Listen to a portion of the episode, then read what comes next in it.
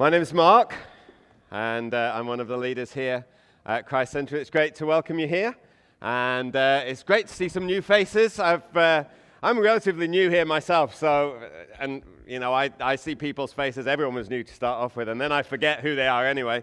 So if I've introduced myself to you more than once, my apologies.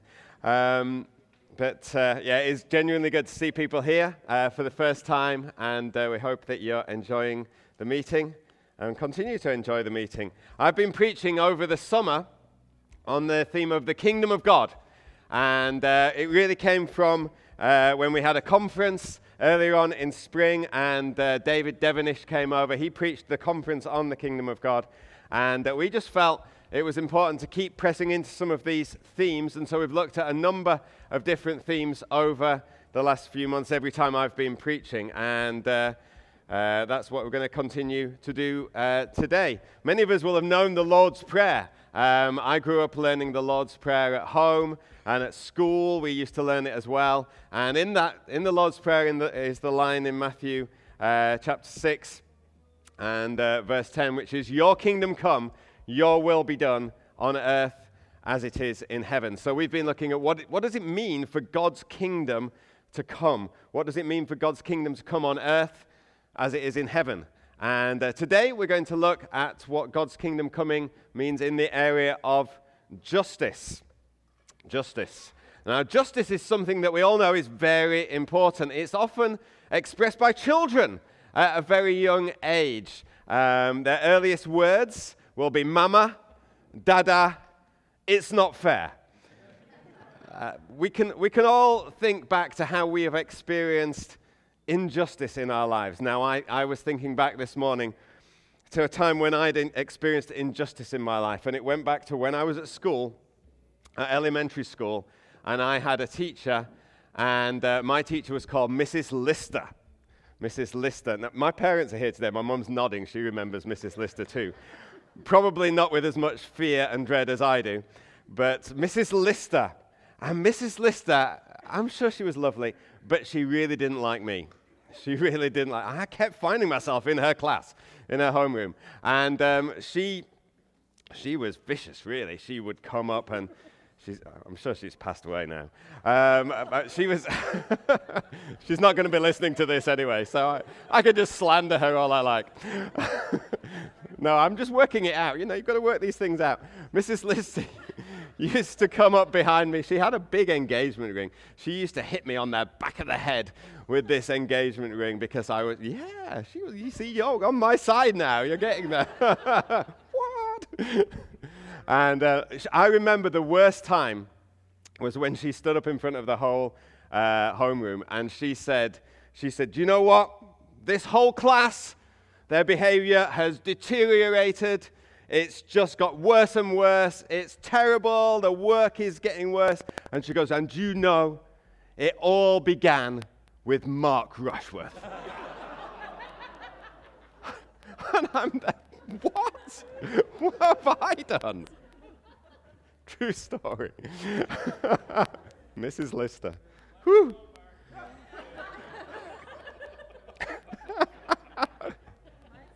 The worst thing, I had to, I had to go back when I, w- I became a teacher and I had to go and do some teaching practice. And I got sent to the school I used to be at. And she was still there. I was like, no. But, the, but, but she, she's still there. she can't be. injustice, injustice. I felt that was grave injustice, and I'm still feeling it, as you can tell. Injustice is where someone uses their power against someone else without cause unfairly. That's what injustice is. And there's no one else to turn to. You know, I was powerless against Mrs. Lister. She was nice to me sometimes, but on this occasion, I was powerless against Mrs. Lister because she was the teacher and I was just a grade four student. But all around the world, people are crying out for justice.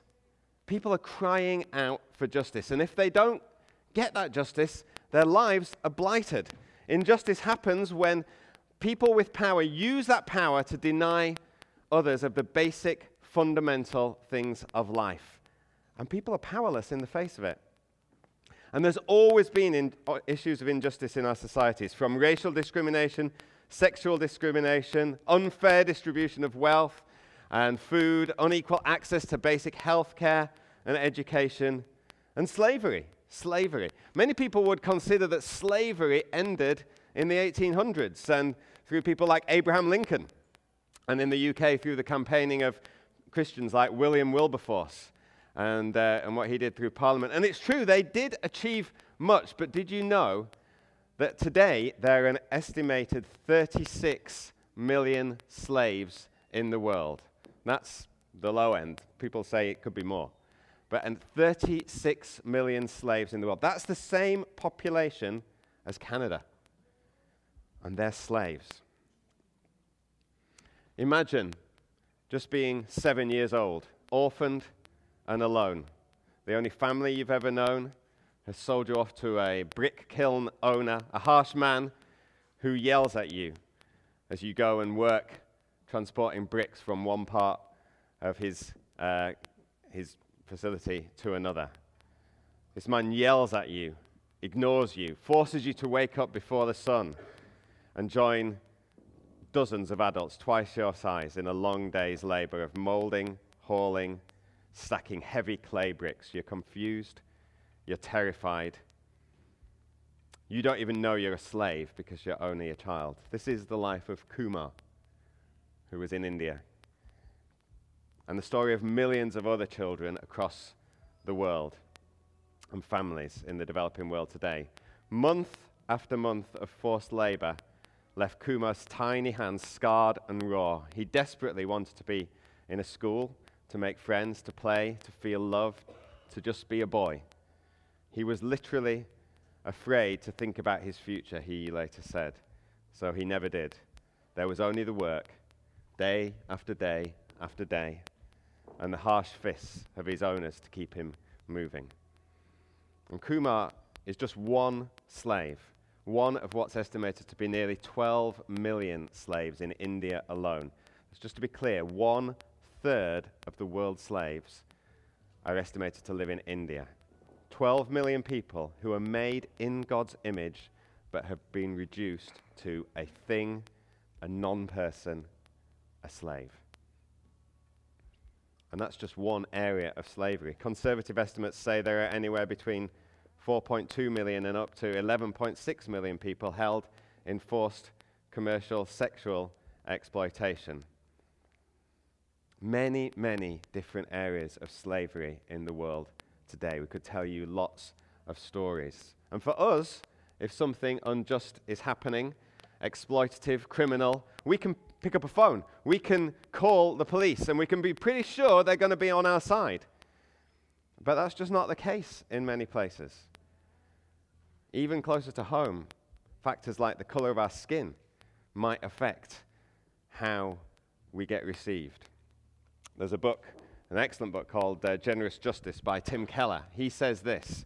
He tells this story. Uh, he recounts this story told by an urban pastor, Robert uh, Linthicum. And he says this As a student ministry intern, he'd been working among black teenagers in a government housing project in a US city. A 14 year old girl named Eva began to attend one of the Bible studies that he led in the project.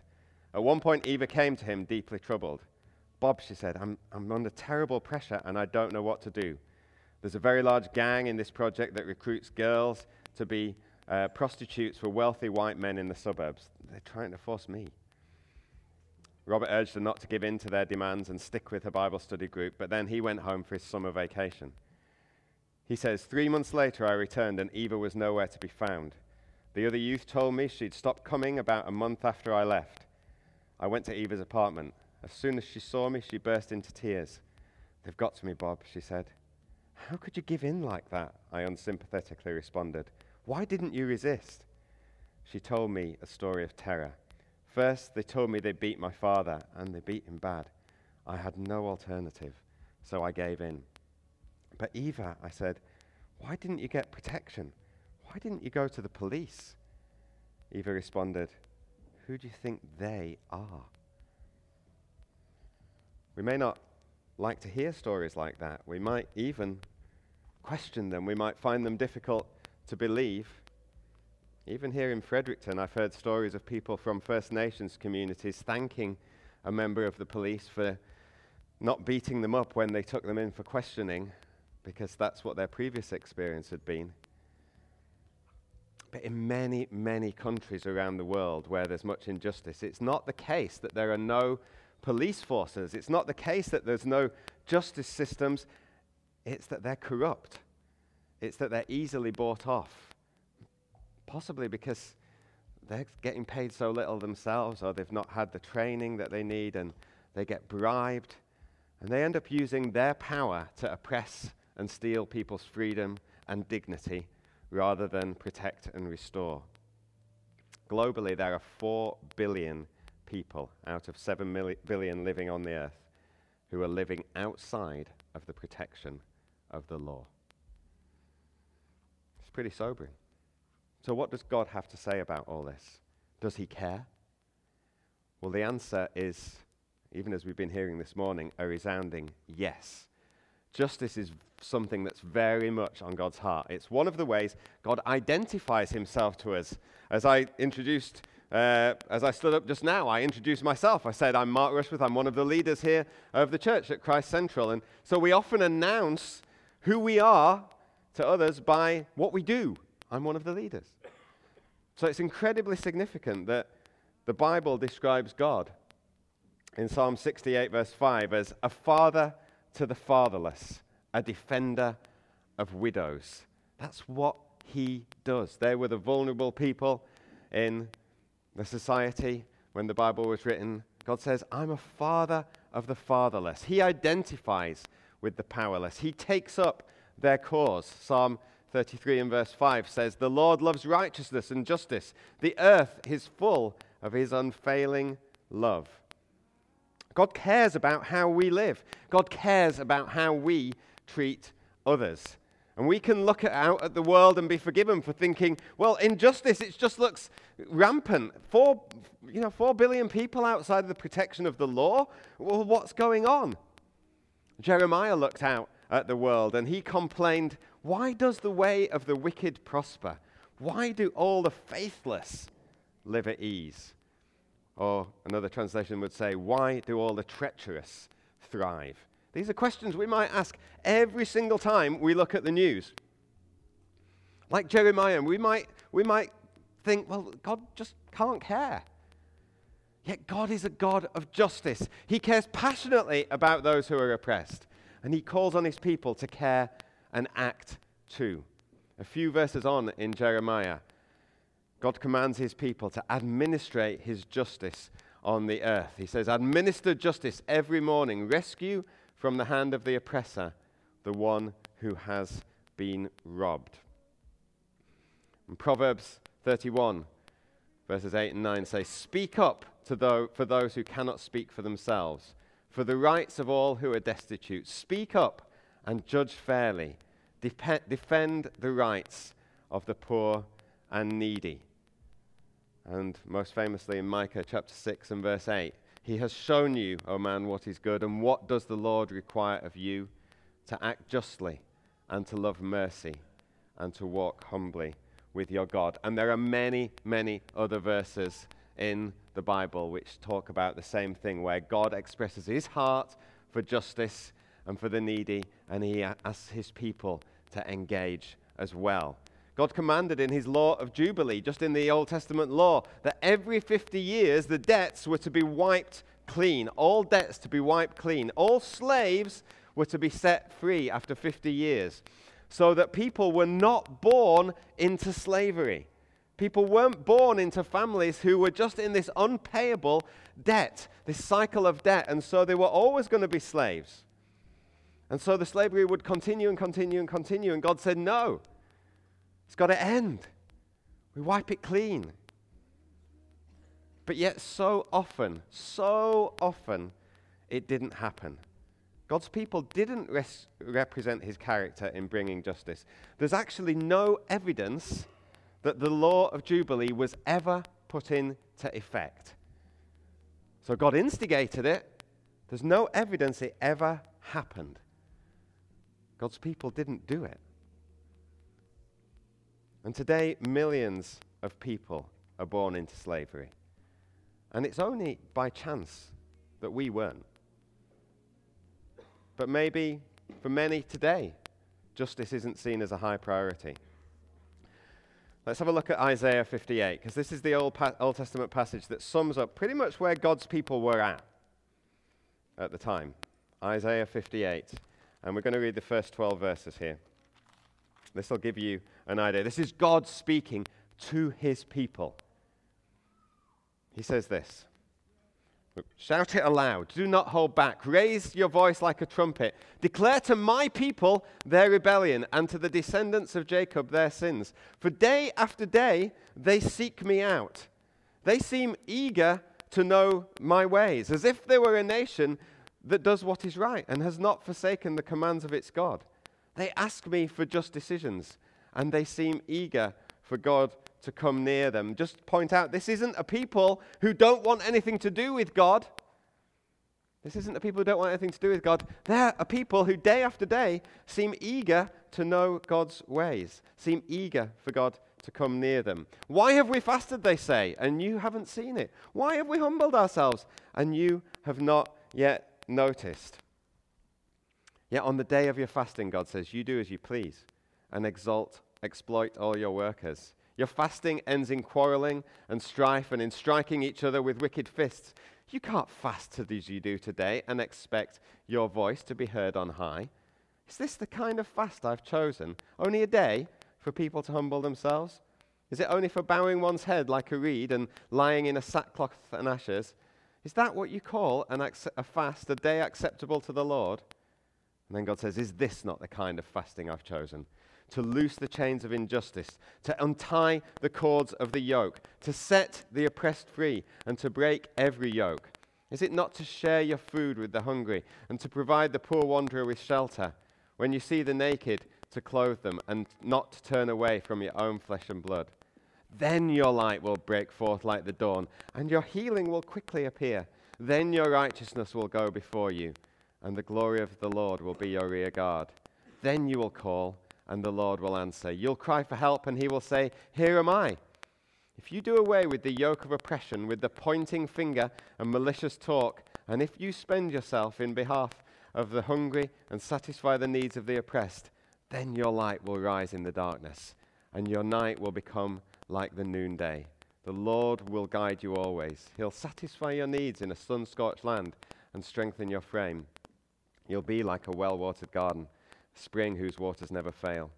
Your people will rebuild the ancient ruins and raise up the age old foundations, and you'll be called repairer of broken walls, restorer of streets with dwellings. let me just speak about this passage for a little while, because the context of this passage the, is the Day of Atonement. So the Israelites, they related to God through obedience to his law. God had given his law to people. This is how it's to be set out. You read it about, you can read about it in the early chapters of the Bible. Um, but God knew they couldn't do it perfectly. They couldn't stick to his ways perfectly. Everyone fell short. Everyone falls short of God's perfect standards.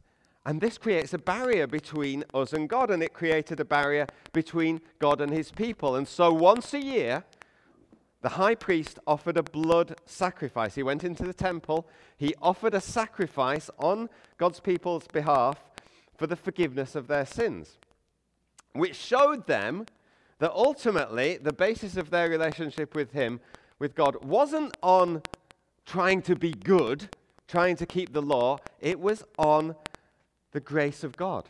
It was on the forgiveness of God, as it still is today.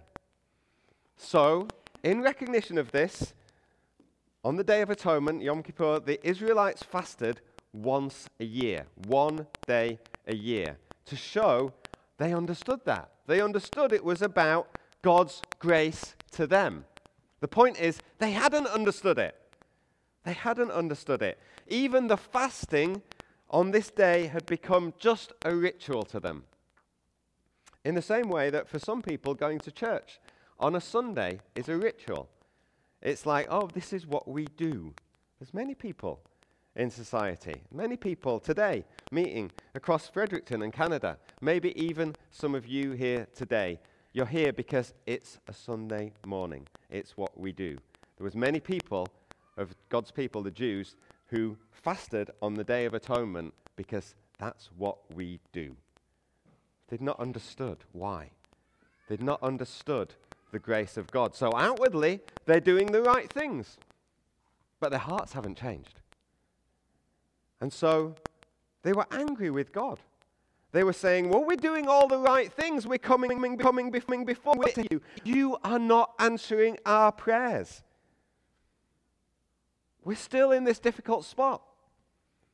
We're still in need of healing. Don't you care, God? That's what they were saying. Where are you, God? We're doing this for you, but where have you gone? And that, that sort of mentality can get in. We even heard Betty express it this morning. God, what, what's that about? I don't understand. I, I don't understand why I've not been healed seemed to be better, then it wasn't. And the bitterness and the anger can come in. And bless her for saying that. But God dealt with it. Praise God. God says to his people, You might be seeking me out. You might look as though you are. You might look as though you're keen to know my ways, but your life isn't matching up. You spend a day a year fasting, but it says even on that day, you're exploiting your workers. You've got workers and people working for you, and you're exploiting them. And then you're at the temple or, uh, and you're fasting. Your relationships with people aren't good. You see, even on that day, you're arguing. Well, they're fasting. They're probably, what's the word now, hangry. they're, they're you know, it's, it's like, so they're all fighting with each other, even on that day. God says, in this passage This is what I want from you, my people. Spend yourself on the behalf of the hungry. You're hungry for a day. What about the people who are hungry all the time? Satisfy the needs of the oppressed. Then you'll see me at work with you. Then you'll receive my presence. Then your healing will appear. Then I will restore you. Peop- the people's religious attitudes still go on today. Many people will go to church, say their prayers, do the right things, and get frustrated at God when things go wrong in their life. Or be angry when God seems to reward and favor those who don't deserve it. But God's saying, Look, you've received grace from me. You don't deserve my forgiveness. You don't deserve me to restore you. So everything you've got's from me. So stop with the self righteous attitude, which only ends up damaging others. Just receive my grace and then show it to others. So, even though God called his people to live in this way, to execute and show justice and mercy to people, they were unable to do it. They didn't show God's concern for the stranger and the foreigner among them. That's why the story of the Good Samaritan was so shocking. Because it's like, well, why should we bother with that? But then, but then, Jesus comes and he comes to the synagogue in Nazareth, and we read it in Luke 4. Again, you might want to turn to this. If you don't want to turn, it's on the screen. In Luke 4, Jesus comes and he, and he says these words, and he's quoting again from the prophet Isaiah from chapter 61, a few chapters later. He says, The Spirit of the Lord is on me, because he's anointed me to proclaim good news to the poor. He sent me to proclaim freedom for the prisoners and recovery of sight for the blind, to set the oppressed free, and to proclaim the year of the Lord's favor. And it says, Then he rolled up the scroll, gave it back to the attendant, and sat down. The eyes of everyone in the synagogue were fastened on him. He began by saying to them, Today this scripture is fulfilled in your hearing. So Jesus is taking some of those same words that are in Isaiah 58 that God's people didn't do. So, this is what God wants you to do, but the people didn't do it. And then Jesus comes. And Jesus says the same words God's Spirit is on me. God is bringing good news to the poor. God is saying freedom to the prisoners, setting the oppressed free. And then he says, and it's fulfilled in me. He sits down and he says, now it's going to happen. It didn't happen before, but now it's happening. And then you read on from there in Luke 4, straight away, what do we see happening after he said this, we see he's driving out an evil spirit. He's releasing people from bondage. He's healing people. He's delivering people. He see him doing what he says he's going to do. He's living out what God has call, always called, it's always been on God's heart, and now it's happening. And he lifts up those who are downcast.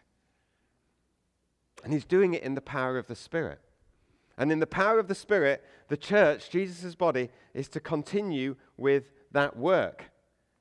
We go on in, in that chapter 4. It says, All spoke well of him and were amazed at the gracious words that came from his lips. Isn't this Joseph's son? They answered, because this was his hometown. People spoke well of Jesus at first. They liked the idea.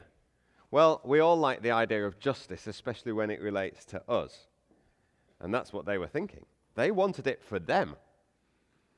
Jesus knew that. He says, Surely you'll quote this proverb to me Physician, heal yourself. And you'll tell me, Do in your hometown what we heard that you did in Capernaum. So they've heard, these people have heard what Jesus has been doing, and they've said, Well, Jesus, he's, he's our boy.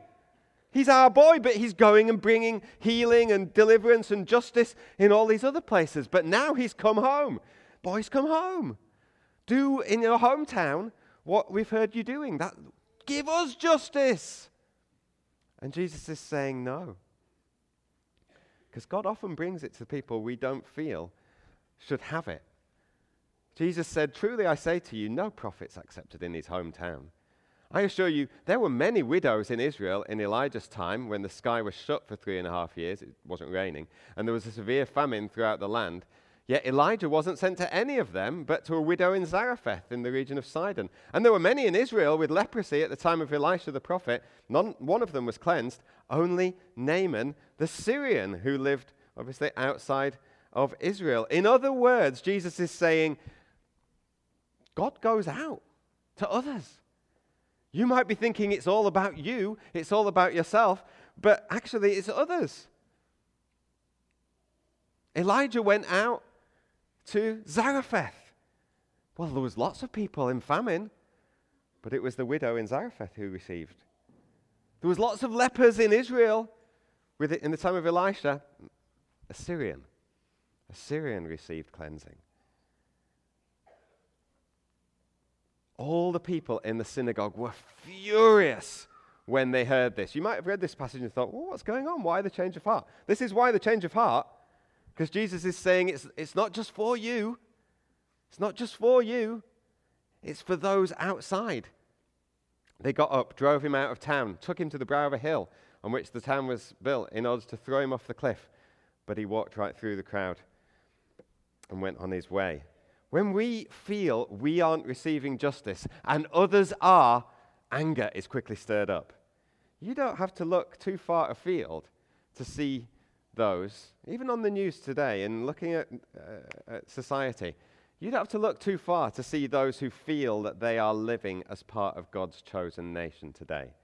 I'm not particularly talking about Israel, and are therefore superior to others. You don't have to look far. Yet, if we examine our own hearts, often we believe it ourselves. I mean, how many of us have struggled with something in our life and said, But God, why didn't you do something for me? I see you reaching out, God, and, and intervening in the lives of others, but what about me? And they don't even deserve it. You don't even know what they get up. Well, God does know, but that's kind of what goes on.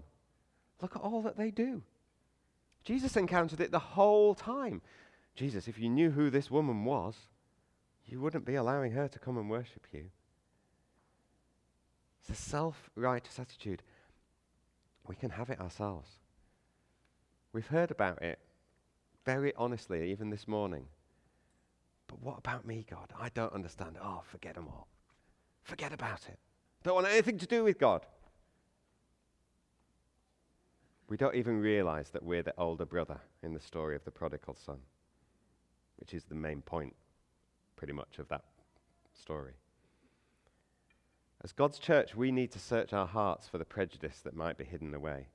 Because God has called us to do the same thing. His call to us is the same call He's always given to His people.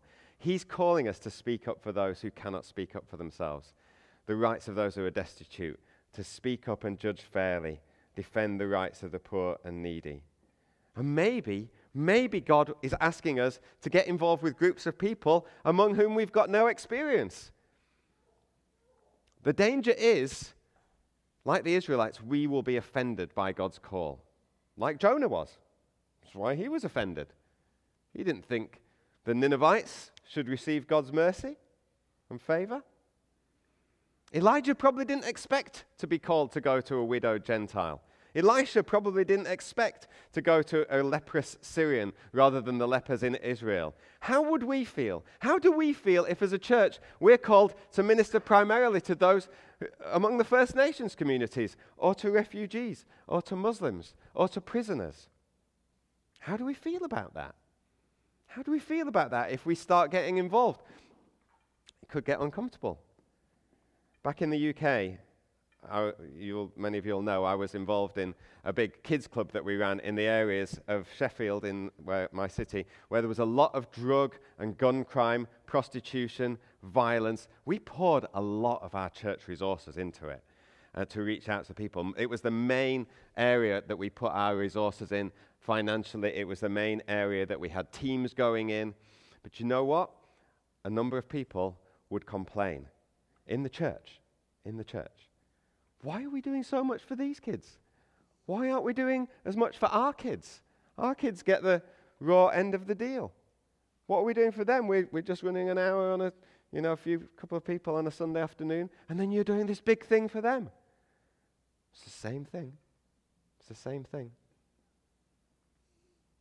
Those listening to Jesus spoke well of him until he suggested God was calling him to those outside their community. That's why they were filled with anger. That's why they tried to kill him. The reality is that when God calls people, a church, to reach out to those who are disenfranchised and rejected by society, some people will get angry. Some people will leave. It doesn't fit. It doesn't fit with a nice personalized religion. It stirs us up. Maybe I'm stirring you up this morning. If, as a church, we're going to get involved with bringing about God's kingdom through issues of justice, we need to have an understanding of God's grace. If we don't get it, we won't be motivated to do it. We don't get motivated by sentimental stories. Stories are good. Even the story of Kumar, there was a video, I could have shown you a video actually, it's a great video, explaining Kumar's story. And, it, and it's actually well made. I'm not criticizing the video. But we're not motivating people through sentimentality. It's often the way that people are motivated these days. But that's not how God motivates us. Because we might respond and we, oh, yeah, I'll give a few dollars. That'll do. Actually, God wants us to engage. God wants us to engage on a far more deeper level. And we can't engage unless we are motivated because of God's mercy and grace towards us. Otherwise, we won't care. It's at the root of why we care about injustice and seeking to bring God's kingdom. God's grace. Jesus says in Matthew 5, verse 3 Blessed are the poor in spirit, for theirs is the kingdom of God. In other words, you'll be blessed by God when you acknowledge that you need Him. That's what poor in spirit means. Knowing, realizing, I need God. Realizing that we are spiritually poor. And there's nothing we can do to get out of the mess, the spiritual debt we find ourselves in. But many of us don't think like that. We genuinely don't think that we're too bad a person. We, we genuinely think, we, well, we try our best. We've worked hard to get where we've got to. In other words, we're not poor in spirit, we're middle class in spirit. If we're middle class in spirit, we probably won't care too much about the poor or those who suffer injustice. We'll probably think they should help themselves. We'll probably think it's their own fault anyway. We won't be interested in going into their neighborhoods. But if we're poor in spirit, we won't think like that. We'll realize that God came to earth and moved into our neighborhood to rescue us. Even, when the hostility, even though the hostility between God and ourselves was our own doing. Paul says in Romans 5, you see, just at the right time, when we were still powerless, we were powerless. Christ died for the ungodly. Very rarely will anyone die for a righteous person, though for a good person, someone might possibly dare to die. But God demonstrates his own love for us in this. While we were still sinners, Christ died for us. We might look out and say, well, it's their own fault. They should do something about it. Oh, they were only going to abuse the things that we give them anyway. Probably spend it on alcohol, drugs. Oh, it's all going to. While we were still powerless. While we were opposed to God, Christ came. That's where change came. That's what change does. That's what will change others. God, in His grace and love, reached out to us, and now He calls us, His people, to reach out to others who are powerless, to show His grace and love to them. We're motivated by that. Many people today are living lives without hope, they're in despair. Their lives are governed by outside forces, maybe an abuser, maybe a slave owner. Maybe it's because of their color of their skin. Their dignity is shattered. But the message of the gospel tells them they're not defined by those outside forces. The gospel tells them they're loved unconditionally, they're loved infinitely, no matter what they've achieved or failed to achieve. And we, the church, are those who are called to practically bring that message of grace and hope and justice to those who are in need. We need God's heart for justice woken up in us. We need to see it that it doesn't stand in opposition to bringing the truth of the gospel to people. Sometimes people think that. Think, oh, we're just getting involved in issues of justice. Surely we should be bringing them the gospel. It is the gospel. That is the gospel. That's what Jesus did for us. It's the gospel. At the start, I told you the story of Kumar. Today, Kumar is no longer a slave suffering at the hands of a brutal brick kiln owner. Kumar remembers the day he was rescued in a quick, life changing turn of events. Actually, it wasn't that quick in reality. It had taken months of careful planning from a group called International Justice Mission, a Christian group who we partner with here, Rick and Bronwyn Mooney. They represent them here in Canada. So, international IJM and local police investigated what was going on in the brick kiln and together, they infiltrated the kiln. They got video evidence, legal evidence, and they brought Kumar and other slaves to freedom. This boy, who once was terrified to think about his future, suddenly had a chance. IJM counselors stayed by his side. They promised it was over. He was finally safe. This is real. And the good news sunk in. Kumar was overjoyed. He said, when I heard that somebody's going to release me from here, I felt very happy. I was happy I no longer needed to suffer and that my life was about to change. And since that turning point, everything has changed for Kumar. Today, Kumar's thriving in his freedom. He's a deep thinker.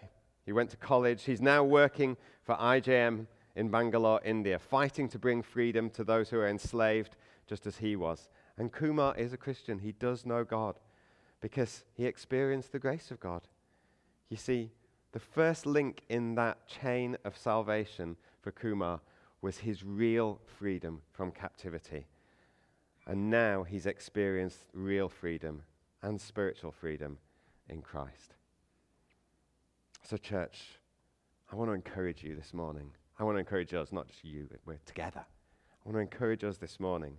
Let's follow our call in bringing Christ's hope, freedom, and justice here in Canada in Fredericton, all around the world to those he chooses. There are many different ways we can do it. Who knows how God will call us to do it? And we'll, I'm sure we'll look at this later on. But let's commit ourselves. This is what we're about. This is part of us bringing the kingdom of God here on earth as it is in heaven. Let's pray. Father God, Father God, I thank you that you didn't leave us in slavery to sin. You didn't leave us in bondage to despair. You didn't leave us in hopelessness and powerlessness. Lord, you moved into our neighborhood. You came. You lived among us.